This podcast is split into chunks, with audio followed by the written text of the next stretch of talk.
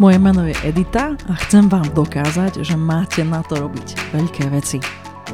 Manažujem rôzne firmy už viac než 15 rokov, vďaka čomu stretávam množstvo zaujímavých ľudí z biznisu, najmä podnikateľov. V podcaste Diagnóza Podnikateľ sa s nimi rozprávam o tom, ako začať podnikať a ako byť v podnikaní úspešný. A pretože sama podnikám, tipy pre podnikanie môžete v tomto podcaste počuť nielen od hostí, ale i odo mňa. Hneď na úvod mám jeden rýchly. Robte veľmi veľa malých, nedokonalých krokov. Stretla som to už v službovom biznise, výtečku, aj medzi e-shopármi a aj v ďalších segmentoch. Mnoho ľudí má tendenciu myslieť si, že produkt alebo služba musí byť takmer dokonalá, aby z ňou mohli prísť na trh. Ale pravda je, že úspech v podnikaní veľmi zriedka začne nejakým dokonalým produktom alebo ideálnou službou. Naopak, podľa mojich skúseností, často je to takmer nekonečná séria malých krokov a vylepšení, ktoré nakoniec vedú ku silnej pozícii na trhu a potom aj ku schopnosti rásť. A preto vám odporúčam, aby ste sa nezavreli do vlastnej bubliny, aby ste sa nesnažili vyvinúť niečo veľké, úplne že najlepšie, až takto vypúšťali, ale naopak, robte denne ďalšie a ďalšie nedokonalé verzie buď vášho produktu alebo služby, alebo skrátka nový, nedokonalý krok smerom ku vášmu cieľu. Akurát sa teda z každého ďalšieho kroku skúste poučiť. Takto masívne zvýšite svoje šance na úspech. Takže ono to je vlastne ako v osobnom živote. Nedokonalé niečo je lepšie ako dokonalé nič. Preto neustále konzistentne robte v biznise veľa malých nedokonalých krokov. A teraz už poďme spovedať ďalšieho hostia.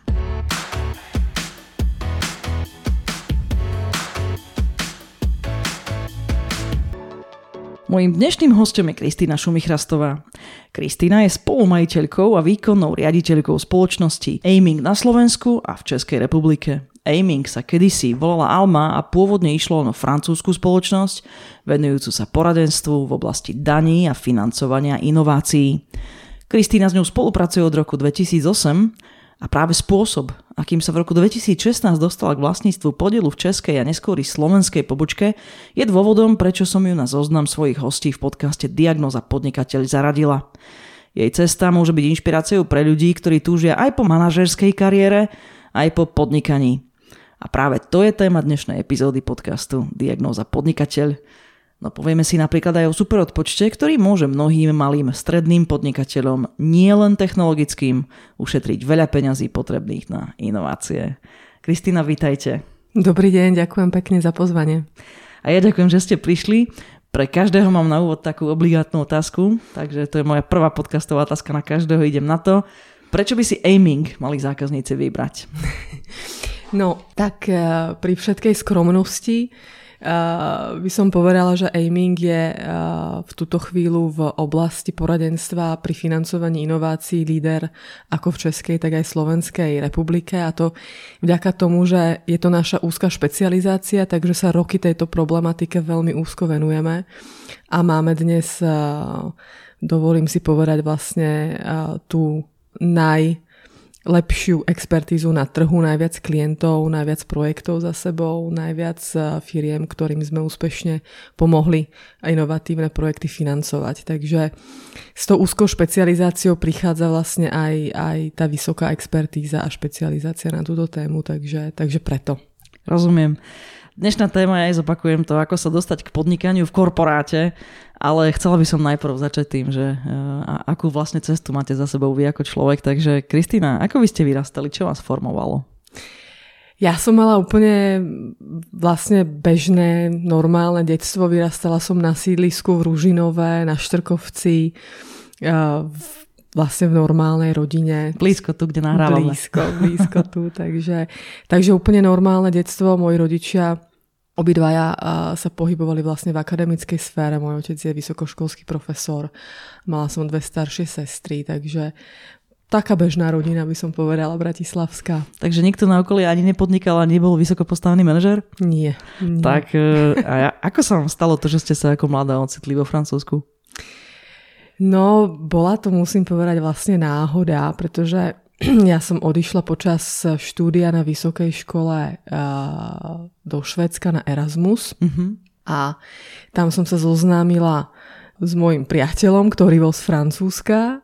No a vlastne som odišla za ním. Taká banálna téma, láska. presne. Jasné. Takže som odišla za láskou, áno.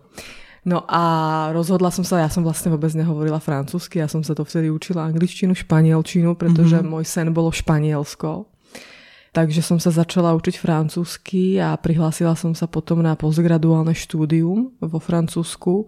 No a keď som skončila štúdium v Brne práv, tak som vlastne odišla do Paríža na postgraduál. Vtedy ste už vedeli, že niečo chcete s tou právničinou robiť, keď ste išli na ten postgraduál? No ja som chcela zostať vlastne v právnickej profesii, chcela som sa venovať medzinárodnému obchodnému právu, prípadne právu Európskej únie. No ale zavialo ma to potom vlastne v rámci prvej stáže do Ayming a tam už som zostala. Rozumiem. A čím vás teda zlákal Ayming? No, v podstate zlákal ma s tým, že to bola medzinárodná firma, ktorá mala pôsobnosť v rôznych krajinách sveta. Pôsobila na mňa už od začiatku veľmi tak ako moderne, flexibilne. Ja som ako stážista mala vlastne pohovor ako s riaditeľom medzinárodného oddelenia. Takže mi prišli takí pokrokoví vlastne s veľmi hlbokým záujmom o ľudí, už vlastne od tých stážistických pozícií a prišla mi tá firma proste sympatická veľmi. Už v tom čase Ayming robil to, čo robí dnes? Áno, už v tom čase sa Ayming venoval vlastne poradenstvu pre firmy v rôznych oblastiach v tom Francúzsku. Vtedy to boli rôzne oblasti aj mimo financovania inovácií, takže robili optimalizácie rôzne v oblasti daní a iných poplatkov. Takže to gro, ktoré už vtedy Ayming robil, robí doteraz a potom sa na to nabalovali ďalšie služby. Možno by ste mohli povedať, že v tom čase vlastne kde boli, v ktorých krajinách a ako sme sa dostali, ak sa vlastne viem premostiť k tej téme podcastu. Vy vlastne vyše 15 rokov už robíte pre Ayming a dnes ste výkonnou riaditeľkou pre Česko a Slovensko, tak ono dodatočne sa vždy dobre racionalizuje. Ale mňa by zaujímalo to, že či ste vedeli od začiatku, že toto môže byť vaša cesta, ale možno aj cieľ. Vôbec.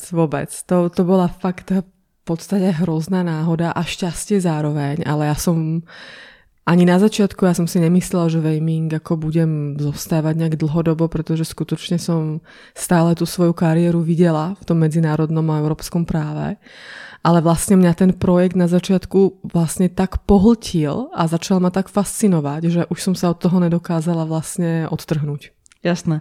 Tak skúsme to teda vyrozprávať krok po kroku, aký bol ten postup, lebo to je moju snahu je inšpirovať ľudí, ktorí túžia aj po manažerskej kariére, ale proste nejakým spôsobom sú podnikaví, že aj toto môže byť cesta, keď sa im podarí samozrejme prísť k takémuto partnerovi ako vám.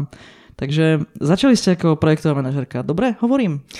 Áno, vlastne po tej stáži, ktorú som tam absolvovala 6-mesačnú, tak som tam potom vlastne nastúpila na pozíciu projektovej manažerky, v rámci ktorej som mala na zodpovednosť nejakú analýzu vlastne českého právneho systému a toho, v rámci akej oblasti by Ayming mohol expandovať na český trh. Pretože oni už vtedy vedeli, že vlastne v Čechách existuje akýsi zákon o odpočte na výskum a vývoj, ale nevedeli o tom vlastne nič a mali záujem v každej krajine s nejakým potenciálom, kde táto legislatíva existovala, tak vlastne tam urobiť takúto analýzu, či by bolo vlastne výhodné tam expandovať na tieto trhy.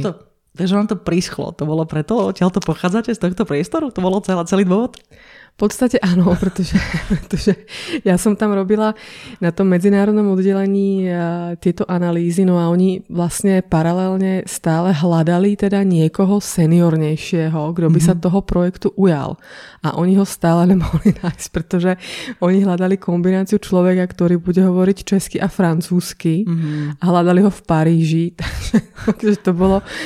A v podstate sa im nedarilo nájsť vhodného kandidáta. No a ja som tam teda pracovala na takých tých akoby analytických akoby veciach a čím ďalej, tým viac som sa o ten projekt začala zaujímať a začala som vlastne trošičku ako vychádzať z toho zadania, ktoré som vlastne od nich mala. Začala som prichádzať s nejakými návrhmi a veď môžeme to skúsiť takto a toto by bolo zaujímavé a hlavne som im začala hovoriť ako, no pokiaľ na ten trh fakt ako chcete vstúpiť, tak ako nemá zmysel hľadať ďalší rok proste vhodných kandidátov, pretože vám to proste zoberú ako iné firmy. Jasné, že príležitosť vlastne ujde. Presne tak.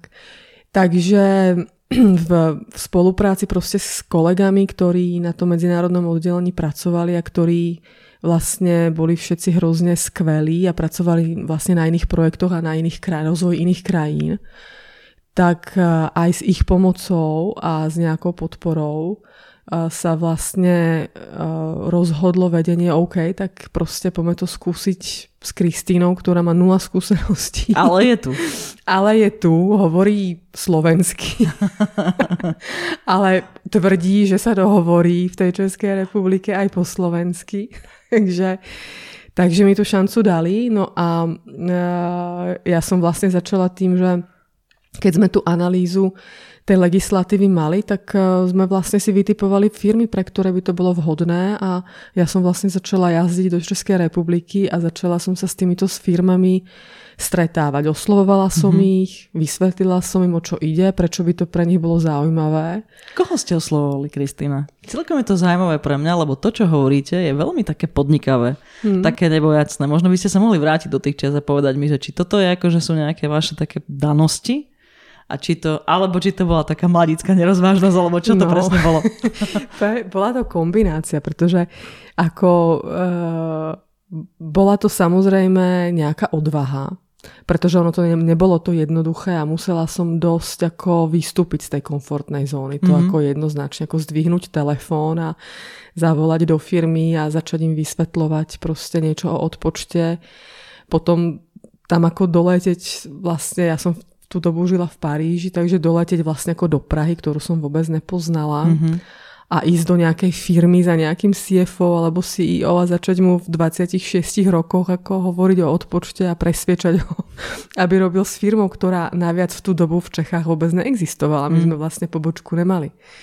Tak bola to ako kombinácia také ako odvahy a toho, že som, áno, jak vy hovoríte, trošku aj taká mladická nerozvážnosť, že človek sa tak ako vlastne trošku pustí do niečoho, čo nepozná po hlave a vlastne moc nad tým nerozmýšľa, hovorí si, že tak prečo nie? Na svojho prvého klienta, ktorého som vám podaril dostať, si pamätáte? Pamätám si veľmi dobre. Tak porozprávate trošku, ako vyzeralo to celé.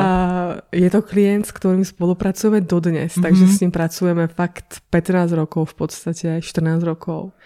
A je to menšia firma z Olomouca, ktorá sa venuje nanotechnológiám a bolo to hrozne vlastne príjemné. Ja musím povedať, že vlastne celý ten začiatok sprevádzalo, musím povedať, aj ako šťastie. Proste šťastie na ľudí a šťastie tak nejak ako na tie okolnosti, ktoré sa stretli.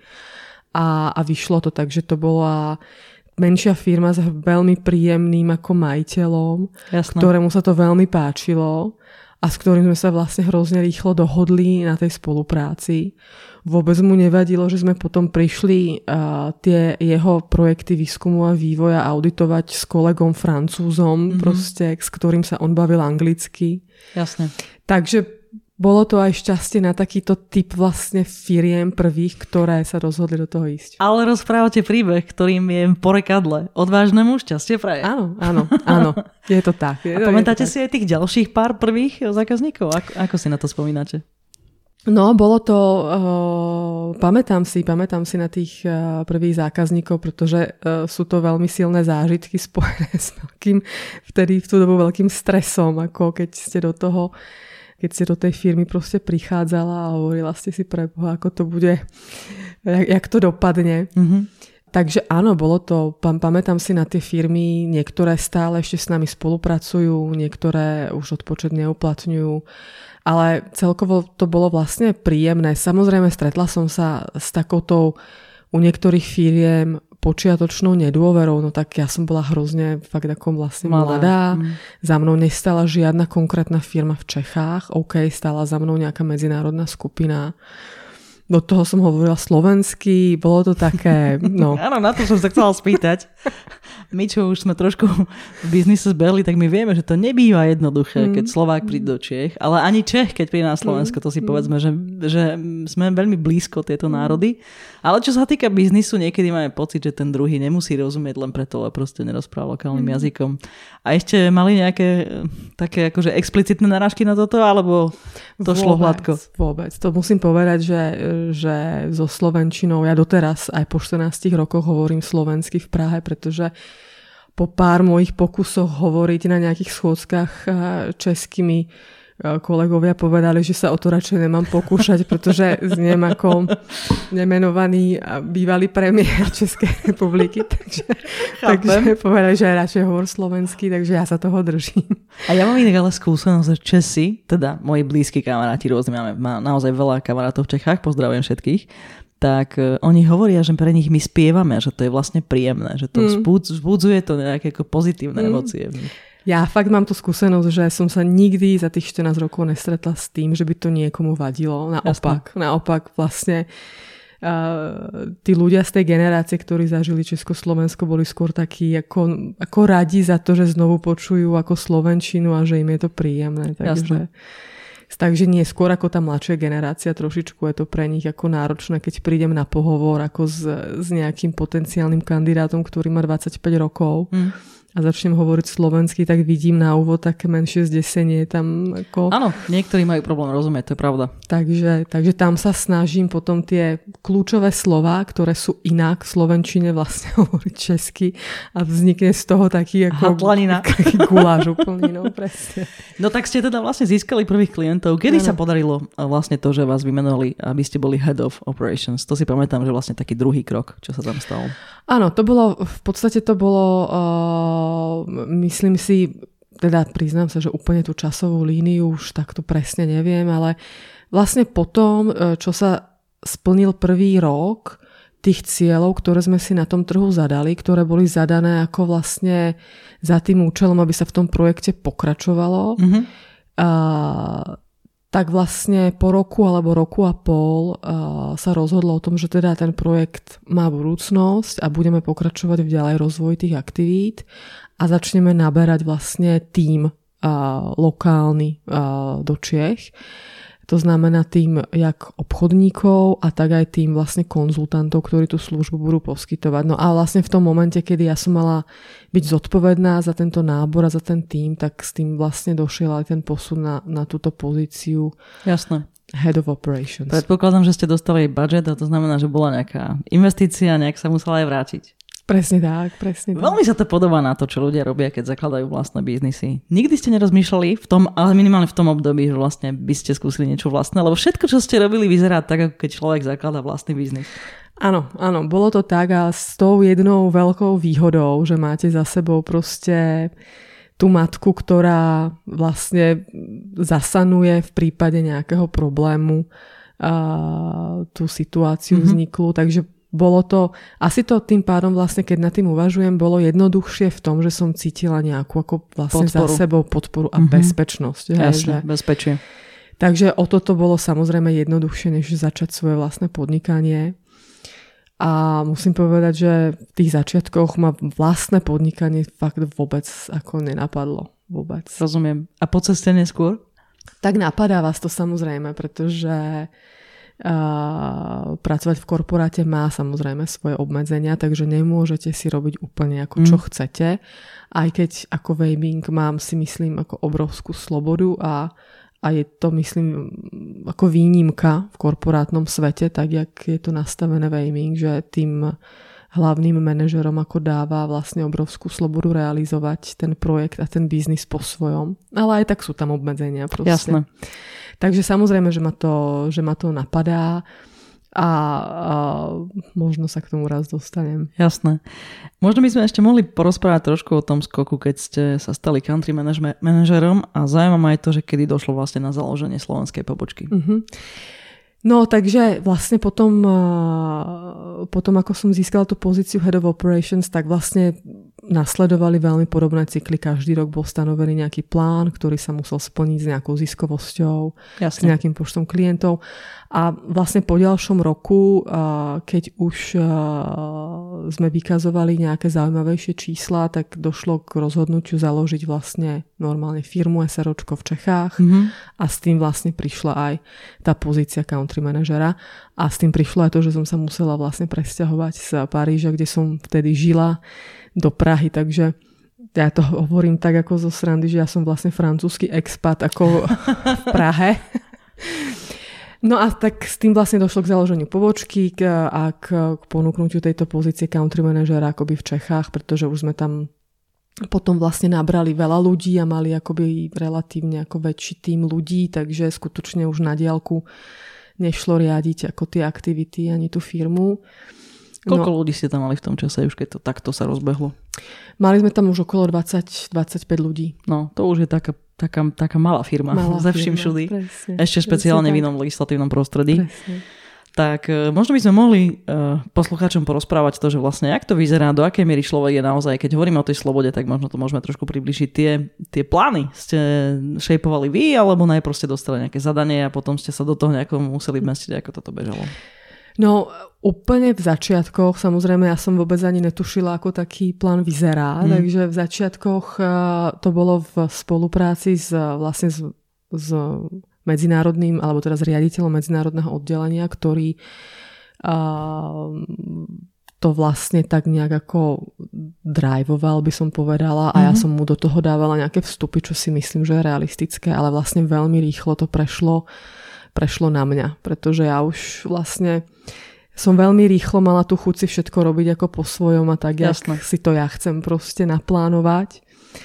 Takže veľmi rýchlo som tie plány začala robiť a bolo to skutočne už len o tom, že vy to pripravíte, ten kompletný plán na rok a vlastne obhajujete to pred tým vedením a oni vás tam 2-3 hodinky grillujú s rôznymi otázkami, ale keď im to dáva zmysel, tak vám do toho nezasahujú a schvália to. Takže tam šlo vždy o to, aby proste ten projekt dával zmysel a vykazoval dostatočný zisk pre tú skupinu. A ako náhle tam máte toto, tak už tie ostatné veci sú také trošičku vlastne vedľajšie, či im tam ukazujete, že chcete nabrať 4 obchodníkov alebo 5 obchodníkov, im je to jedno. Pokiaľ ten zisk je zaujímavý a pokiaľ im to dáva zmysel, tak vám to schvália.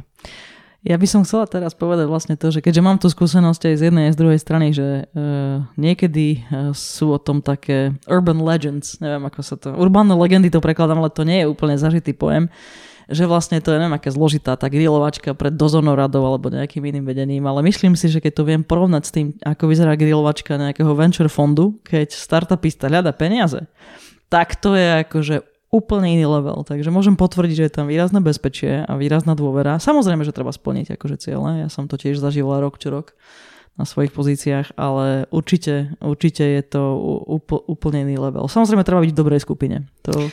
To je dôležité. Áno. Ako určite to je aj naviazané na to, že musia sa vám dariť tie ciele plniť, pretože proste ak si urobíte budžet a nesplníte ho, tak tá nedôvera v ten druhý budžet, ktorý budete pripravovať, bude ako samozrejme o mnoho väčšia, ale ak každý budžet, ktorý pripravíte, následne splníte, tak potom vás grillujú čím ďalej, tým menej. V podstate vás už len sa snažia ako v úvodzovkách vyhecovať k tomu, aby ste ten zisk ako ešte o niečo navýšili a ešte by to nešlo trošičku. Ale už to spočíva len v tomto v podstate. Ja možno teraz má zmysel dodať, že my sme mali takú prúpovidku, že človek môže byť aj obeťou vlastných úspechov. Nepoznala som nič horšie ako veľmi dobrý rok. Áno, lebo presne, som presne vedela, že to bude tak, zlý základ. Presne tak. Presne. Na to si dáva, treba dávať veľký pozor, aby človek nepreplnil ako budžet o veľmi veľké percento. No, to není dobré. Čo inak zaujímavé, lebo to nie je to, čo sa bežne stáva v biznise. To treba povedať, že keď má človek vlastné podnikanie, tak naozaj si myslím, že do toho dáva úplne všetko a je mu trochu menej ako pre neho podstatné, že či to kolže a či to vlastne pláva medziročne. Takže to je taká vec, ktorú možno má zmysel spomenúť, že predsa len to v úvodzovkách podnikanie v korporáte znamená, že ideme nejakou trajektóriou, ktorá je taká hladšia a také jednoduchšie očakávania sú quarter to quarter, sme to volali, a year to year, hej, že nejak postupne treba ísť. Ale súvisí s tým aj bezpečie znova. Že ono to je možno trošku obmedzujúce, ale na druhej strane trošku aj také akoby držiace v línii, že tá firma neskáče nejakými one-off obchodmi alebo príliš ďaleko. Určite a samozrejme v tomto veku to tak sú podnikatelia, ktorí aj v 26 začnú a majú môj obrovský obdiv, ale ja by som sa z podstaty mojej povahy do ničoho takého ako na vlastnú päsť proste nepustila. Jasné. Tak sme pri tom bode, keď ste sa vlastne stali country manažérkou, ako došlo teda k založeniu tej slovenskej pobočky? No pre mňa od začiatku to bolo taká méta. Ja som si hovorila, že proste tak mám pobočku v Čechách, ale tak ako ja chcem pobočku na Slovensku. Chcem sa vrátiť naspäť do Rožinova. Takže ja som sa okolo toho tak hrozne dlho nejak ako obšmietala, musím povedať. Ja stále som tak hľadala, no s čím na tom Slovensku ako môžeme tak ako preraziť. Mm-hmm. A nevyzeralo to úplne rúžovo, ale tak potom prišiel vlastne v tom roku 2016, ak si to dobre pamätám, zákon, ktorý vlastne prijalo Slovensko, ktorý vlastne integroval tiež odpočet na výskum a vývoj do slovenskej legislatívy, tak to som si povedala, tak konečne proste. Máme tu ten zákon, ktorý je v Čechách. On teda bohužiaľ na začiatku nebol veľmi atraktívny, takže sme vedeli, že ten biznis bude ťažký na začiatku, ale verili sme práve v to, že sa tá legislatíva v čase ako vylepší.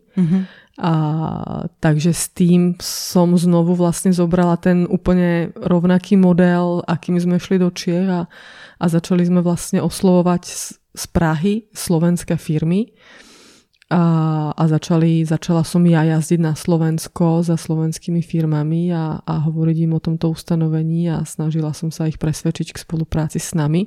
Vtedy vlastne všetci podpisovali zmluvy už nie s francúzskou firmou, ale s českou firmou. To bolo trošku ľahšie asi. To bolo, aj keď v niektorých oblastiach to možno bolo trošičku komplikované, viac komplikované podpísať s českou firmou pre slovenskú firmu, než povedzme s francúzskou. Ale tak zase som mala tú výhodu, že my sme mali veľa klientov v Čechách, ktorí už mali pobočky na Slovensku a mohli sme sa ako veľmi dobre odvolať na české referencie. To fungovalo veľmi dobre. Takže... A na takého rídzo slovenského, iba so slovenskou entitou alebo centrálou na Slovensku zákazníka prvého si pamätáte tiež?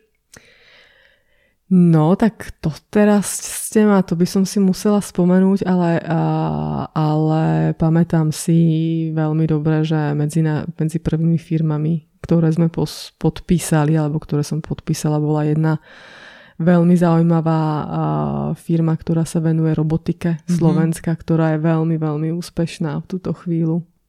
Veľmi často vlastne, a možno by sme teraz mohli vysvetliť, čo je ten super odpočet a čo to bol vlastne za zákon, ako sa zmenila, prečo potom vlastne boli trošku lepšie tie podmienky. Veľmi často si firmy, ak aj vedia o tom, že existuje tento inštitút, myslia, že to sú hlavne technologické firmy, pre ktoré je to určené. Tak teraz vám chvíľku nechám dlhší priestor a skúste prosím povedať, čo to teda je ten super odpočet, prečo je lepšia tá legislatíva, ako povedzme na začiatku v prvom, druhom roku a pre koho je vlastne určený ten inštitút.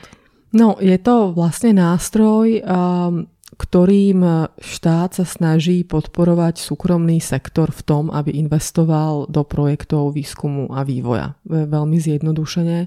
Je to daňový nástroj, ktorý spočíva v tom, že firma, ktorá realizuje takéto projekty výskumné a vývojové, tak si náklady, ktoré vynaloží na takéto projekty, môže vlastne druhýkrát odčítať z daňového základu. A tým si vlastne optimalizuje daňový základ a vlastne usporí na dani z príjmu. Takže je to vlastne takýto daňový nástroj, ktorý podporuje firmy v realizácii výskumu a vývoja. Firmy si môžu túto daňovú úľavu uplatniť vlastne každý rok bez akýchkoľvek obmedzení a vlastne na akékoľvek projekty, ktoré teda spĺňajú definíciu výskumu a vývoja. Takže v tom je tá hrozná výhoda napríklad oproti dotáciám, ktoré sú vždy fokusované na špecifické oblasti, špecifické projekty, kde musíte vlastne si poradiť žiadosť a neviete, či tá žiadosť schválená bude alebo nebude. U odpočtu vlastne má každá firma na to právny nárok. Takže v tom je tá obrovská výhoda tohto ustanovenia. No a firmy tak usporia to, aká je aktuálna sadzba dane vlastne v tej danej krajine. V Čechách je to v túto chvíľu 19%, na Slovensku je to 21%, si myslím, teda, ak si to pamätám správne. Takže ak firma proste investuje 1 000 000 eur alebo 100 000 eur do výskumu a vývoja, tak vlastne ušetrí 21 000 eur každý rok. A v tomto je tá vlastne tá filozofia toho ustanovenia. No a týka sa to vlastne akejkoľvek firmy, ktorá takýto projekt realizuje. To znamená, áno, technologické firmy samozrejme a proste sú asi tá hlavná cieľová skupina. Ale vlastne my pracujeme pre firmy z úplne všetkých odvetví, na ktoré si spomeniete, pretože v každom odvetví nájdete firmy, ktoré realizujú veľmi pekné a zaujímavé vývojové projekty. Možno by sme si mohli povedať, čo vlastne zákon chápe výskumom a vývojom pre tento účel, aby si naozaj firmy vedeli predstaviť, že to nemusia byť tie firmy, ktoré vlastne čerpajú superodpočet. Áno, tak ja to poviem tak zjednodušene, ale dá sa povedať, že stačí splniť dve podmienky a to je, že ten projekt, ktorý riešite, tak musí v sebe obsahovať nejaký prvok novosti. To znamená, že musí sa jednať o nejaké kvalitatívne, významné zlepšenie, povedzme, nejakých vlastností alebo nejakých parametrov. Proste prichádza k nejakému zlepšeniu produktu alebo teda samozrejme môžete aj vyvíjať úplne nový produkt. Takže ten váš projekt proste obsahuje nejaký prvok novosti. Niečo. Môže to byť aj služba alebo biznis model? Áno, môže to byť samozrejme áno, aj služba. Takže v zásade je jedno, aký to je segment. Podstatné je, aby tam dochádzalo k nejakej inovácii. Áno. Je nutné, aby tá inovácia nakoniec priniesla výnosy? Nie. Dokonca to môže byť aj neúspešný projekt, ktorý sa vám nepodarí, ale pokiaľ vy ste v priebehu jeho realizácie vlastne prekonávali významné technické neistoty a problémy, ktoré ste riešili, tak aj neúspešný projekt vo svojom finále môžete vlastne uplatňovať, pretože tým prvkom novosti v takomto projekte môže byť, že vy ste vlastne prišli na to, že niečo nie je technologicky napríklad možné. Čiže je to nerealizovateľné. Takže aj projekty, ktoré sú povedzme stratové alebo ktoré nedopadli úplne tak, ako vy ste chceli, tak pokiaľ tam sme schopní identifikovať tie technologické problémy, neurčitosti, ktoré ten váš tím odborníkov riešil a je tam nejaký prínos, pridaná hodnota, nejaké zvýšenie know-how, čiže nejaký prvok novosti, tak na takéto projekty je možné ten odpočet využiť. A čo je, myslím si, že ešte dôležité povedať, je to, že tá novosť, ona sa posudzuje akoby v rámci toho konkrétneho odvetvia. Ale pokiaľ vám vlastne to riešenie, ktoré vy chcete vyvinúť, tak ak nie je vlastne verejne dostupné, alebo vám nie je ekonomicky dostupné, proste vy si ho nechcete alebo nemôžete dovoliť zakúpiť, napriek tomu, že existuje, a rozhodnete sa ho vyvinúť sami, tak aj na takýto projekt si ten odpočet môžete uplatniť. Čiže v princípe stačí, aby bola splnená tá podmienka, že je to nové pre nás. Presne tak. Nesmie to byť teda verejne akoby dostupné riešenie, čo je samozrejme logické. Jasne. Tak možno by sme ešte mohli, ale veľmi laicky, tak akože pláca to nie takou ekonomickou hantírkou, ale ani účtovníckou, ale naozaj, že čo sú to za typy nákladov vlastne, ktoré je možné znova dať do svojich nákladov, lebo to je pointa. Áno.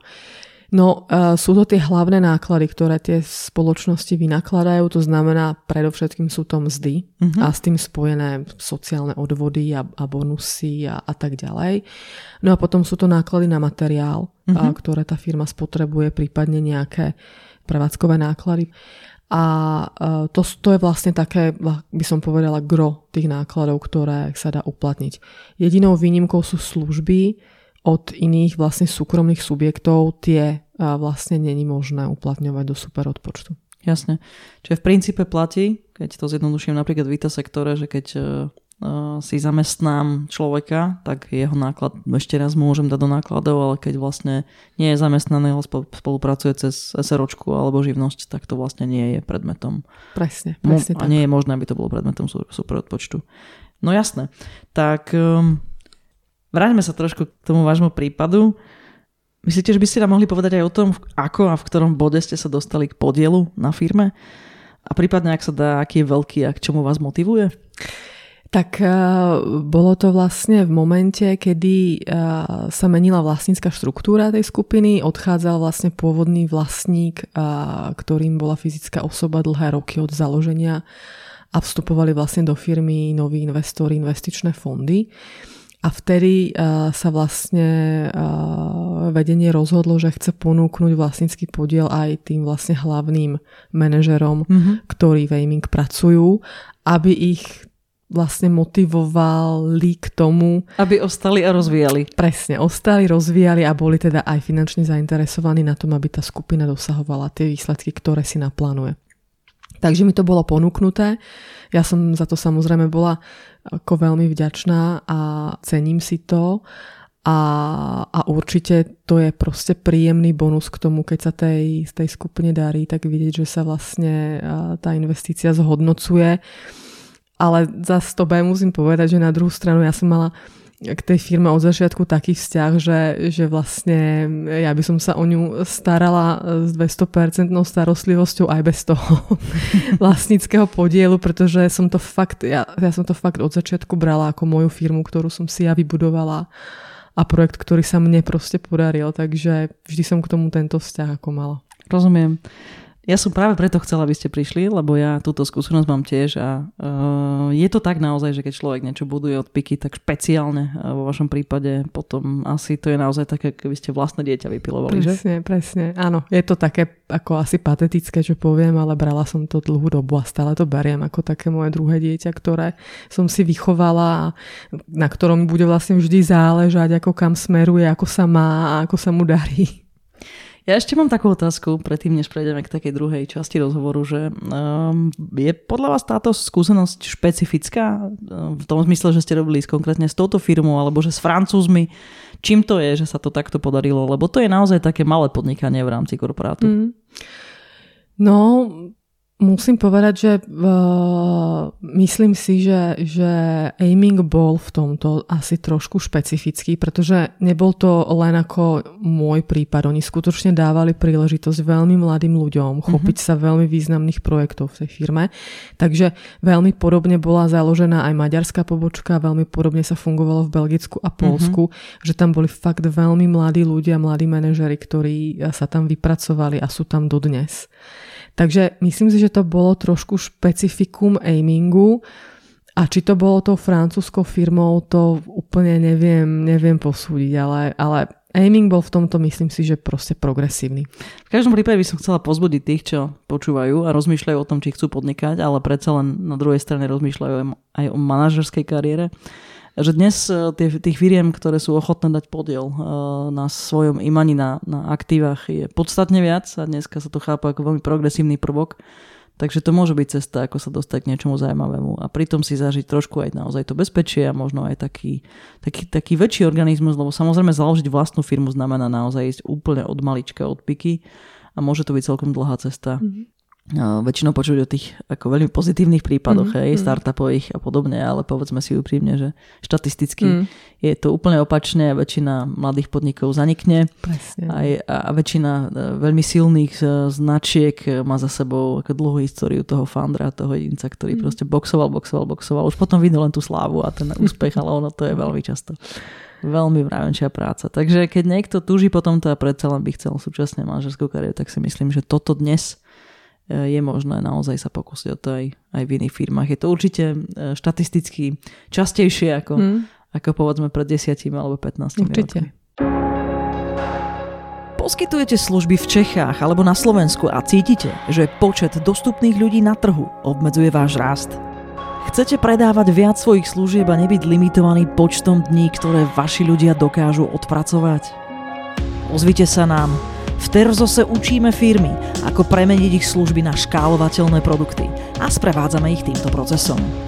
tak im pomáhame rásť. Oveľa rýchlejšie, ľahšie a získovejšie. Chcete o tom vedieť viac? Navštívte môj LinkedIn a už onedlho aj www.terzos.sk. Terzos. Meníme služby na škálovateľné produkty. Kristína, ja sa venujem rastu a škálovaniu biznisov a preto túto tému veľmi rada preberám aj so svojimi hostiami. Takže ja by som sa chcela spýtať, keďže máte veľa klientov, že čo pozorujete u tých svojich klientov? Ako a čím sa oni snažia rásť? A prípadne, čo im v tom bráni, ako im v tom pomáha? Trebárs aj ten super odpočet, vaša práca. No, tak myslím si, že tou hlavnou cestou, ktorou väčšina firiem proste ide, sú buď inovácia produktov, myslím buď teda vlastne výrobok alebo aj službu. Mm-hmm. To znamená tie firmy, ktoré rastú a napríklad sa im podarilo aj celkom slušne prežiť tú dobu covidu, tak to boli fakt firmy, ktoré neustále rozmýšľajú nad tým, ako sa môžu a kde sa môžu zlepšiť proste, čo môžu ešte ako ponúknuť inak, lepšie, kde sú tie medzery na trhu, prípadne vlastne aj tou expanziou na nové trhy. Takže sú to firmy, ktoré aj keď sú úspešné, tak nikdy vlastne sa neuspokoja s tým, kde zrovna v tú chvíľu sú a neustále rozmýšľajú dopredu, ako kam ešte by sme mohli a ako by sme mohli a stále rozmýšľajú nad tým, čo zlepšovať v tej firme. Pretože okrem tých výrobkov a služieb môžete samozrejme zlepšovať aj to interné prostredie tej firmy. Zefektívňovať postupy, procesy, zefektívňovať to, akým spôsobom pracujete, akým spôsobom naberáte ľudí do tej firmy. Takže za mňa sú to proste tieto typy firiem, ktoré sa nespokoja s tým, kde sú. A ako škálujete svoj biznis v Aimingu?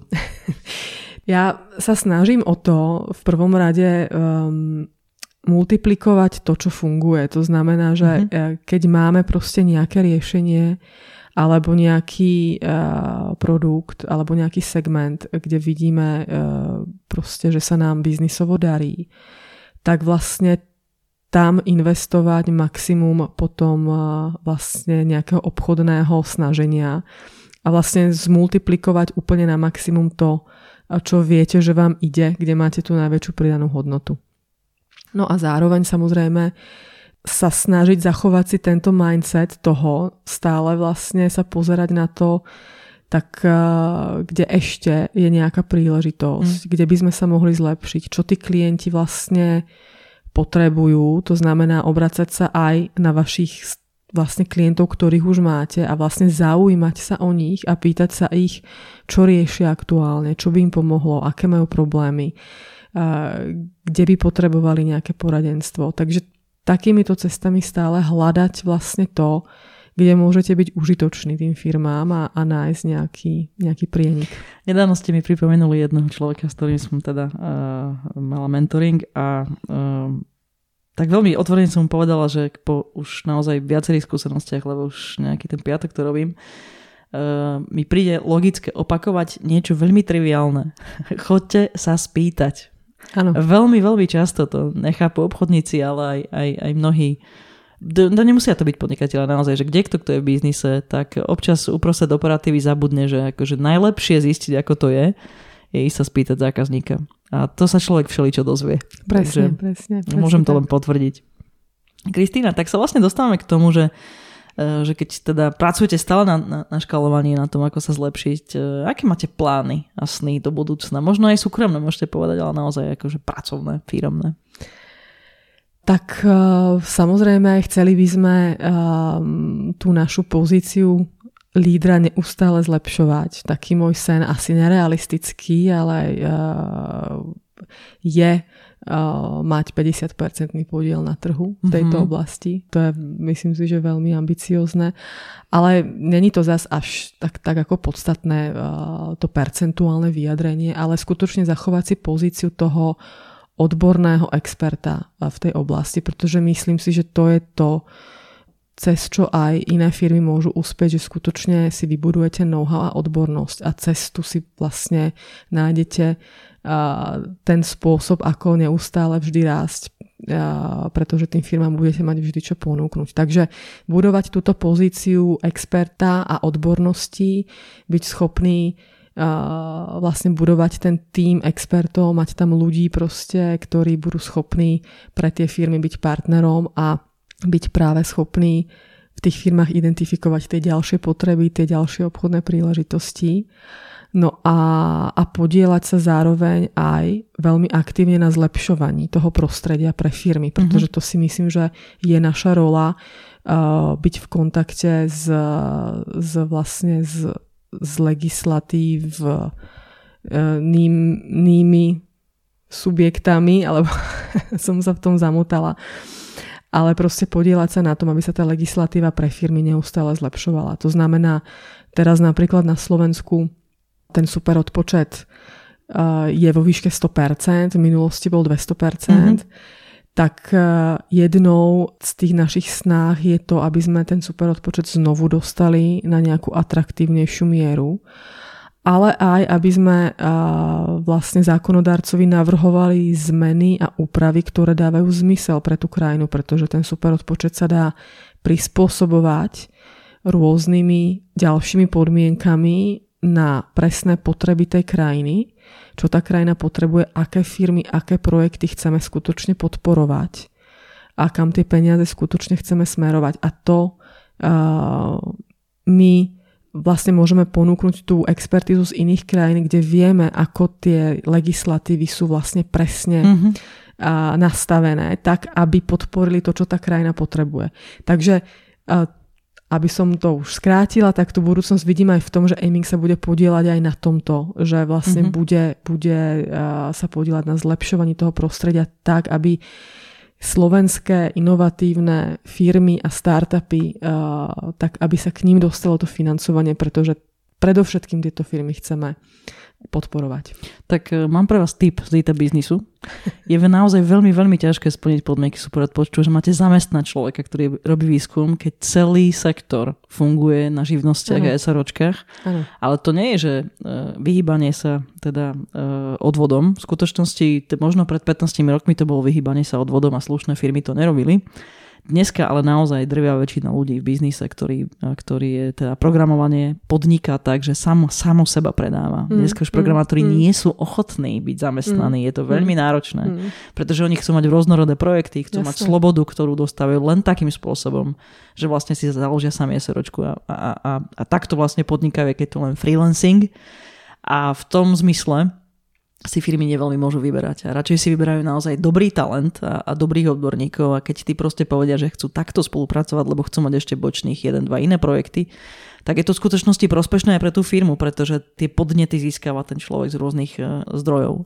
No ale potom, keď takýto človek robí výskum, je veľmi, veľmi ťažké dostať to do nákladov. Takže to je môj prvý tip, aby aspoň nejaké koksy, alebo teda subdodávky bolo možné vlastne dať do... Úplne súhlasím. Odpočtu. Tam ja si myslím, že je vždy treba sledovať ten účel, ako čo je účel toho, že není možné uplatniť služby. No a ten účel je to, aby si neuplatnili na jeden a ten istý projekt dve firmy super odpočet. A to sa práve u týchto ľudí, ktorí pracujú vlastne na živnosť, dá veľmi ako jednoducho vlastne ošetriť. Presne tak. Nehovoriac o tom, že štát má všetky informácie. Presne. Stačilo by, aby ich svojil. No tak držím palce, aby sa vám aj táto zmena podarila presadiť. A dostávame sa takto na záver nášho podcastu. Takže aj keď je to náročné, podali sme všeličo, ja by som vás predsa len skúsila poprosiť, keby ste to tak mali za rámcovať tú našu dnešnú tému. Ako sa dá dostať k podnikaniu v korporáte? Tak teda, okrem toho kúsku šťastia, ktorý k tomu vždy budete potrebovať, tak ja by som povedala, že rozhodne cez nejakú proaktivitu a ochotu vlastne výjsť z tej komfortnej zóny. Proste povedať, ako nehovoriť si, no tak toto som neštudovala a toto som nikdy nerobila, tak to predsa nemôžem ako sa do takéhoto projektu ako púšťať, veď o tom nič neviem. Proste treba mať nejakú zdravú sebadôveru a proste skúsiť aj veci, ktoré ste nikdy nerobili, pretože proste veľa podnikateľov tie veci tiež nikdy na začiatku nerobili a proste len našli tú odvahu a nejaké odhodlanie do niečoho sa pustiť. Takže výjsť z komfortnej zóny, mať odvahu pustiť sa do projektov alebo do aktivít, ktoré sa nie úplne zhodujú s tým, čo ste študovali alebo na čo si myslíte, že máte kompetencie. No a potom určite nejaká pracovitosť, pretože v začiatkoch to je ako o tom, že tomu budete venovať veľmi veľa času, takže treba byť ako pracovitý a trpezlivý. No a potom tá tretiu vec, ktorú by som asi zmienila, je neustále tak nejak na sebe pracovať, snažiť sa učiť sa od druhých ľudí v každej firme. Keď sa porozhliadnete, tak nájdete veľmi ako zaujímavých, inšpirujúcich ľudí, ktorí majú veľa skúseností. Takže mať vlastne otvorené oči a byť otvorený vlastne skúsenostiam iných ľudí a snažiť sa stále na sebe pracovať. Super. Tak dostávam sa k poslednej otázke, tá je úplne rovnaká pre všetkých, takisto ako prvá, a tak by som vás chcela poprosiť o takú úvahu. Keby ste mali dať 3 kľúčové rady malým a stredným podnikateľom, aké by boli?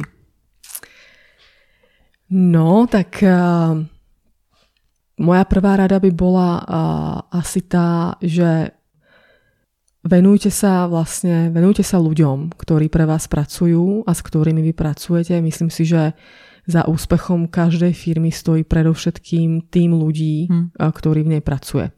Ja som, myslím si, že Ayming na to mala jednak veľké šťastie, ale jednak som si vždy dávala veľmi záležať na tom, koho do tej firmy si vezmem. A nie ani tak z pohľadu ako nejakých odborných znalostí, ale aj osobnostných. Proste osobnostné kvality toho človeka. A keď už som ich tam mala, tak som sa vždy snažila veľmi ako o to, aby tam boli spokojní a aby tam ostávali. Takže to by bola moja prvá rada, určite proste stavať ten biznis na tom ľudskom kapitále, na tých ľudí, s ktorými sa obklopujem. No a tá druhá rada asi nie je nejak originálna, ale proste inovovať. Proste neustále, proste nepovedať si, no tak teraz už mi to všetko hrozne dobre funguje, tak teraz si môžem na 3 roky oddychnúť, ale neustále sa zamýšľať nad tým, kam ešte môžem a čo môžem a v čom sa môžem zlepšiť. Proste vlastne asi by som to nazvala tým neustálým snažením sa o zlepšovanie. Mm-hmm. No a tretia rada, tiež sme sa o tom bavili, je počúvajte svojich klientov a zákazníkov a pýtajte sa ich, čo potrebujú, čo chcú a čo si o vás myslia a čo by ste vy mohli zlepšiť v ich očiach a s čím by ste im vy ešte mohli pomôcť. Takže budujte vlastne ako ten váš potenciál aj na tom, že získavate informácie od vašich zákazníkov. Kristína, veľmi pekne ďakujem aj za tieto rady, aj za všetky ostatné, ktoré ste rozdali v tomto podcaste. Ďakujem, že ste tu dnes boli. Prajem aj vám osobne a aj Aymingu, aby sa vám podarili tie plány, o ktorých ste hovorili. No a všetko dobré naozaj aj na českej, aj na slovenskej strane. Ďakujem veľmi pekne za pozvanie, bolo to veľmi príjemné. Ďakujem pekne, všetko dobré. Dovidenia. Vypočujte si aj ďalší diel podcastu Diagnóza Podnikateľ. Môj host bude, ako obvykle, hovoriť o svojom podnikateľskom príbehu a dotkneme sa aj novej biznis témy, ktorá vás pri vašom vlastnom podnikaní môže zaujímať. Inšpiráciu môžete načerpať aj na www.diagnozapodnikateľ.sk alebo www.terzos.sk.